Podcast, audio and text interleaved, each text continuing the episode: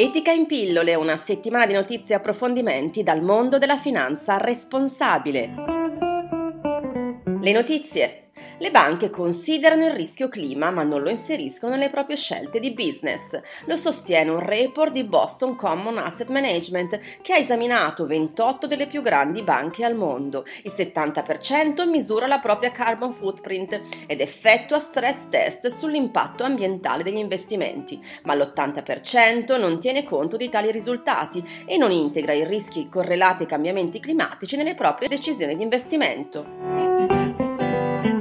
Good news! 12 mila miliardi di dollari di opportunità economiche in più e 380 milioni di posti di lavoro entro il 2030, grazie a modelli di business legati allo sviluppo sostenibile. Sono le cifre previste da uno studio condotto da 35 presidenti di multinazionali e leader della società civile, riuniti nella Business and Sustainable Development Commission, il gruppo lanciato al World Economic Forum di Davos nel 2016. Secondo lo studio, il raggiungimento degli obiettivi per uno sviluppo sostenibile sostenibile lanciati nel 2015 dalle Nazioni Unite porterebbe a benefici economici in quattro aree: energia, aree urbane, agricoltura e salute.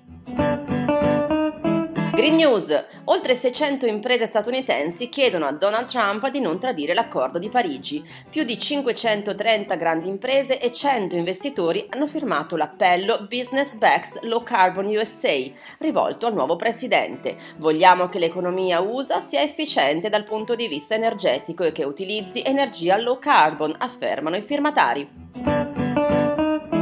Cattive notizie. L'Asia rischia di essere sommersa da una marea di rifiuti elettronici. Sono aumentati del 63% nell'arco di 5 anni, raggiungendo quota 12 milioni e 300 mila tonnellate. Un rischio per la salute delle persone e dell'ambiente, rilevato dalla United Nations University, che vede la Cina al primo posto nella classifica con un aumento pari al 107% tra il 2010 e il 2015.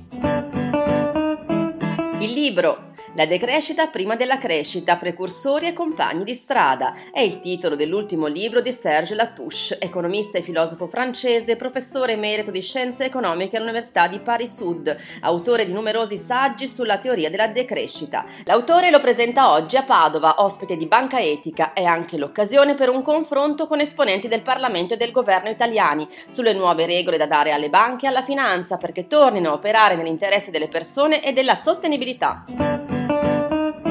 Ed è tutto con questa puntata di Etica in pillole offerta da Etica SGR Gruppo Banca Etica. Ci prendiamo una piccola pausa e torneremo presto con delle novità. Continuate a seguirci.